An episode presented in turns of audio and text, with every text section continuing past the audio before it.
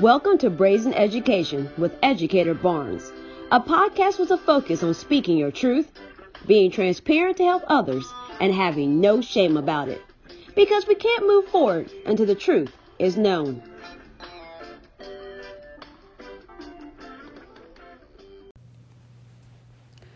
Welcome to Brazen Education. This is my first episode of twenty twenty-one. Unfortunately, my year got started on a somber note.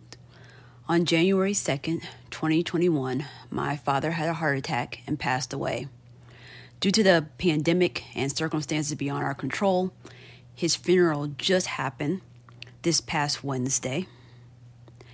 At his funeral, I gave a speech which I am now calling Words of Wisdom from James A. Stockton. So the next thing you're about to hear is the speech I gave at my father's funeral, which includes a list of lessons and tips my father taught me um, during his time on the earth. And I hope when you listen to my words that you'll find something of value that you can apply to your life. I don't know who all those people are, but they were saying that they wanted uh, two minutes. So just do with the family after you can. I'll be a little bit longer than two minutes. Um, I'm the daughter, so we put that in there. So today, I'm wearing a necklace that belonged to my dad's mom. This plastic necklace was probably only a few dollars, but it's priceless to me. I had not worn this necklace since my grandmother died when I was fourteen. The necklace sits around a stuffed tiger my grandmother owned, which was the mascot of her alma mater, Christmas Attics. Every time I walk past the stuffed animal and see this necklace, I'm reminded of my grandmother and the memories come flooding back. That's what we have left of Dad, the memories. As the years go by, we will have to keep telling these stories to keep his memory alive. Another way to keep his memory alive is to remember the knowledge he imparted to us during his time among us. These lessons and tips are in no particular order of importance. I wrote them down as they came to me. Number one, be direct and honest. Dad was direct whether you wanted to hear it or not. Honesty was important to him. He said you don't have to remember the truth, but you will always have to remember the lies you told. Number two, give without expecting anything back. My dad lent money to people, he helped people, he supported people, and he always did it, never expecting anything back in return, because he said if you were waiting for something to come back, then you didn't do it from the right place to begin with. Never stop learning. As my dad obituary states, his mom nicknamed him the professor. He was always reading and always telling you about what he read. Even as an adult, he saved articles for me to read. He was one of my number one supporters in pursuing my education, even my doctoral degree, which I'm halfway done with. I told him I would be done after this, but he just laughed and grinned so much that I could see that gold tooth he had all the way in the back. Know your family history. A hobby I had with my dad was researching our family history. We would read articles, comb through census records, interview people, look through various documents and pictures to learn about the people who came before us. Even now, I have a list of people Dad assigned me to interview and documents to view. Knowing who my ancestors are gave me a better sense of who I am. Don't leave your final affairs for others to figure out. For many people in our family, my dad helped and supported them until the end. As I got older, he would bring me along and teach me about final affairs. He said the worst is when people leave their earthly affairs in disarray and their family does not understand their final wishes.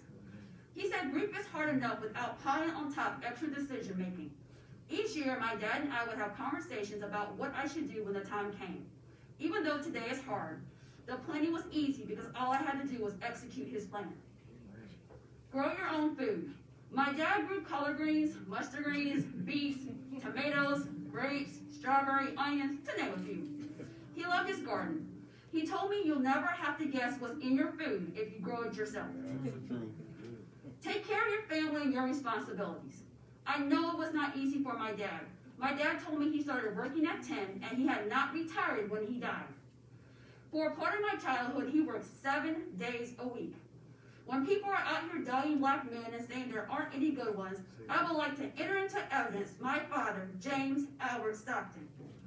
Although my dad having the Purple Heart meant my college was mostly paid for, He had been saving money before he even met my mom for kids he might have in the future. That money helped pay for the expenses that weren't covered. Since I was on that five-year undergraduate college plan because I had changed my major three times, I had to take out a loan for the last year. When I married my husband, at the wedding, Dad told me privately his gift. He was going to pay the loan in full so I would enter my marriage debt-free. Get involved. I interviewed my dad a few times for articles I had written. For an interview about Doctor King, I asked, "What are you doing to make life better for the future and to carry on Doctor King's legacy?" He responded, "I speak up anytime I get a chance to speak up. I can't just sit back and watch things happen. I've got to get involved." In closing, because I already know Dad doesn't like the spotlight on him for too long, a couple years ago, we were discussing his final affairs, and I lifted my hand and I shook my head and I said, "Dad, this is too much. I'm going to be distraught. I'm not going to be able to do this."